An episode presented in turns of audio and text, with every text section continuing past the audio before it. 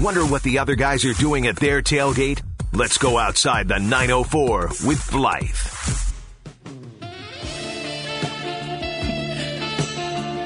Welcome in, guys, to the kickoff show. I trust you had a good night's sleep and plenty of sleep last night, right?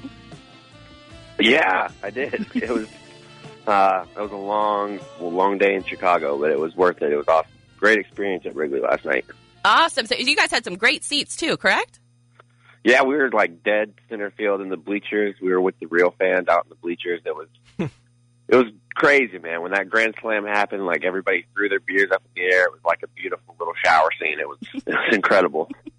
Now, I know that you guys you just got over to Chicago, but I don't know if you have any experience with tailgating in Chicago, but for anyone who's never been to a game there, can you give us sort of a lay of the land of what maybe a typical Bears tailgate would look like? Not right now, I can't, because we're not there yet. We woke up this morning, and it was a big thunderstorm last night, so it's a pretty wet day, so I think it's kind of keeping everybody in a little bit longer than normal. Uh-huh. But, we got a porta potty lined up. We're gonna tailgate inside a porta potty if it rains. So we're gonna do a Facebook Live event inside the porta potty, because when you have 2 1-win teams that are as bad as the Jaguars and Bears are, the only way to tailgate really is inside a porta potty. Now, how does I assume that Barstool is doing a big tailgate for the game? Not really. We're kind of keeping this low key and just wanting. Like, if Stoolies are out there and if Jaguar fans are there, like if any of the Bull City Brigade dudes and girls are out there, then come on out and say what's up. But we'll be in the stadium around. We're not having like a big traditional style tailgate, but we're going to be out there. We'll make our presence known for sure. Is it one of those things where if the team is sort of not playing at their best, where the tailgate sort of reflects that? Because that's sort of how it is here in Jacksonville as well. No, because, I mean, Bolts City Brigade, no matter what, I mean, the team could be 2-13 and their tailgates are lit. So, I mean, I feel like if the team is really bad, the people that are actually out there tailgating are going to make the tailgate good. Because if you're tailgating when the team is bad, you're a real diehard fan and you're not just there for the mimosas the first thing in the morning. No doubt. Chaps, I know you just got an opportunity a couple days to get up there to Chicago. Obviously, the whole city, I imagine, is lit with Cubs fever right now, with them making a run potentially at a World Series. But how much are they talking about this Bears team, and what does it feel like the conversation really is like surrounding a very disappointing Chicago Bears team right now? You know, I mean, because they have a team in the NLCS and they think they're going to win the World Series, there's not been a whole lot of Bears talk, honestly. Like, I haven't heard many people. You just see the W's everywhere. You see the Cubs logo everywhere. It's crazy, man. Crazy. Like, I've never seen a city that takes over like this side of Chicago has. It's been pretty amazing to watch. It reminds me back whenever the Jaguars would go on our playoff runs, when Jacksonville just is nothing but a Jaguars town 24/7 for those playoff weeks. It's like that. Do you guys have any like must eat food or beer that you have to drink or you have to try when you're up in Chicago? We went to a place that it was actually pretty nice because it made me feel like I was back at home. It was called Country Corner or something like that, and they had fried pickles. And I was like, yeah. And then old school Garth Brooks came on. I was like, man, I feel like I'm back home. This is good. Do you guys have a favorite game to play at a tailgate? I think they're flip cup guys. I'm not a big game drinker because then I'll drink too much too fast and. That's not good for anybody. So I'm not a big, but cornhole is always a must play. So I was listening to the Pardon My Take podcast the other day, and I was listening to the Blake Bortles Wikipedia Club. Can you give fans maybe who haven't heard about this? You guys have Blake Bortles on, I believe, once a month, and you do a Wikipedia Club. Can you tell us a little bit about that? Yeah, so it all started whenever Andrew Luck had his book club, and he likes to read books about, like, concrete and stuff like that. So Blake is more of the everyday man type of quarterback. So each month they do 2 random Wikipedia posts, and Blake will come on and talk about it. Like this month was they had to read the wiki page on Limp Bizkit was one of them, and then, like, Halloween candy threats was another one. So they went over various stories of how Halloween candy was like poisoned in different parts of the country. It was actually really interesting. So it's a big hit. Like they really like it, and the guys are going to get Bortles Wikipedia tattoos, and Blake's going to get one too. He says. So. Yeah, the Halloween candy thing, that would be fascinating. All right, the game today. All right, as a Jaguars fan who's up there in the Windy City, would you rather? It looks like it's going to be Brian Hoyer, but if you're talking with your gut, would you rather play Hoyer or Cutler at quarterback for the Bears? I honestly think for this team, I would rather face Cutler because he's more prone to mistakes. I would rather have him go and let Ramsey at some of his passes and see if Gibson can get going. But it really doesn't matter. I mean, those guys, I don't feel like either one of them are like, oh, man, because the quarterbacks that they've played the first four games have been way better than either one of those guys. So I don't think you're concerned if it's Cutler or Hoyer. So I don't really have a preference. I just want them to get hit and hit a lot.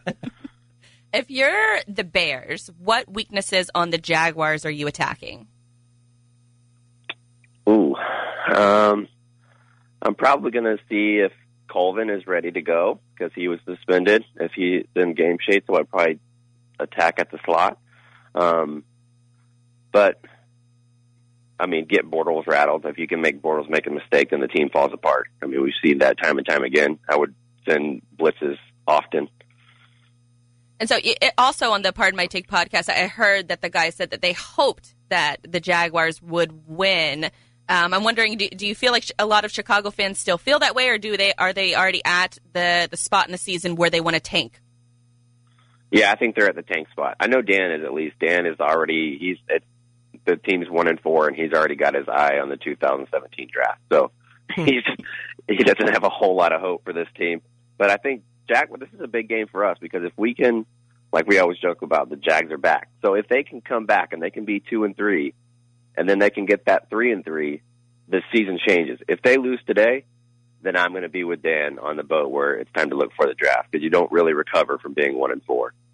All right, Uncle Chaps. Last time I talked to you, it was in studio, and we talked a little bit about your trolling of national NFL media, and you said you were retiring from that for at least this season it was going to be all political, and you just happened to choose the one political season where it's impossible to troll anybody.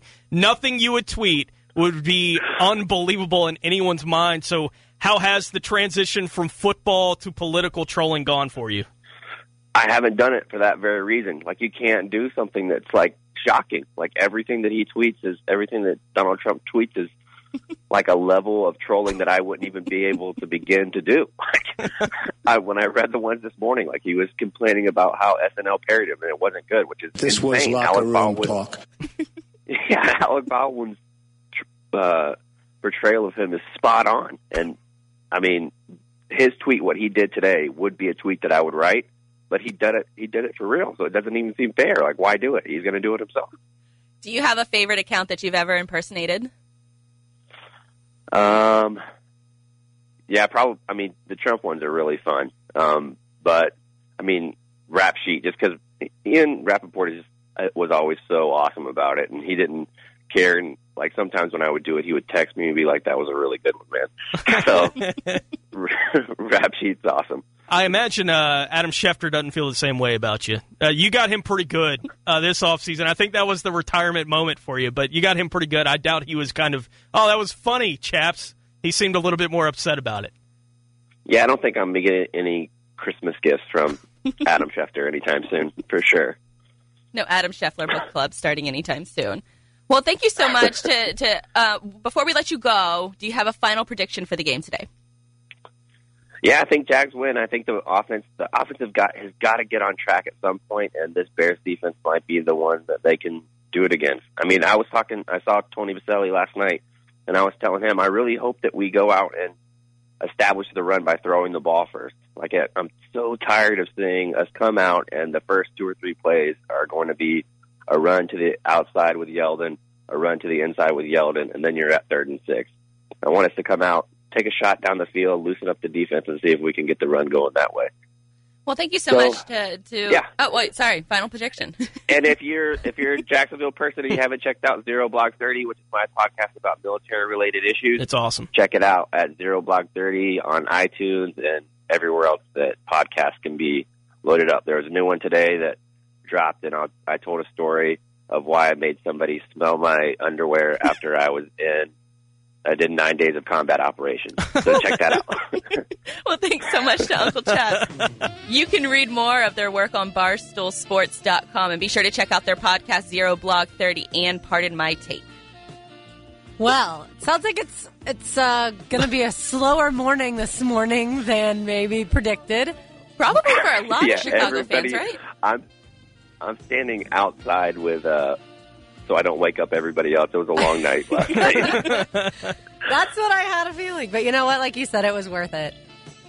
Yeah, and Tyler was like, oh, he's up retweeting. Well, that's his intern doing some retweeting. It's not him. He is crashed out still. But we got to get out of here soon, or we're going to miss the tailgate and stuff. So you guys have a good time, man. Well, good luck. You have fun today, too. See you, chaps. All right. Bye. See ya.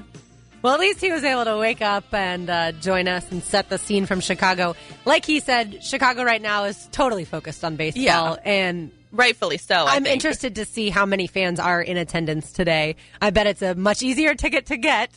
Normally it would be anyway because, you know, it's a bigger stadium, but still, especially with Wrigleyville buzzing. All right. That was awesome that he joined us. It's always fun getting, you know, the perspective of somebody who's actually in Chicago. So thanks to Uncle Chaps from Barstool.